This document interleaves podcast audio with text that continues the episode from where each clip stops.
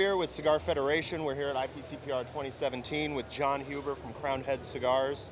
Uh, John, you got some new stuff this year. Tell us what you got going on. I guess you kind of have to have new stuff to be at this show, I would think. I don't know.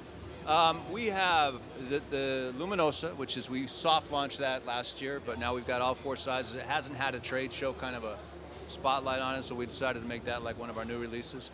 And the other one that a lot of people are talking about is Four Kicks Maduro, which is the original Four Kicks blend with a Connecticut Habano wrapper. Okay. Not Broadleaf, Connecticut Habano.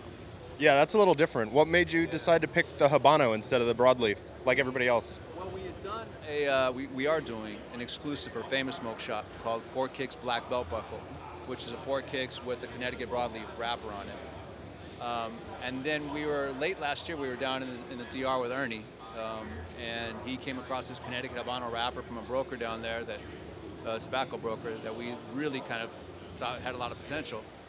So we said, let's start working with it, start playing with it. And we, one of the blends we played with it on was Four Kicks, and it came out fantastic. So we were like, let's let's do something with this.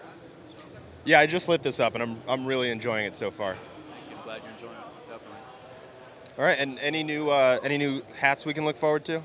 Hats. I got to get in the hat game. I swear to God, I get more talk on on social media about our hats as I do about cigars. Um, We're releasing a, a hat to launch the Four Kicks Maduro. It's in the display case, so when the cigar starts shipping late August, we'll be doing a Four Kicks Maduro trucker hat.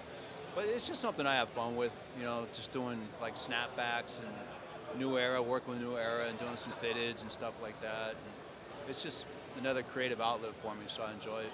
Yeah, anyone anyone who watches the show knows I'm a hat freak. Yeah, I've got I've got probably seventy or eighty hats yeah. lining my office. Uh, I'm I'm a little, I, it's overboard.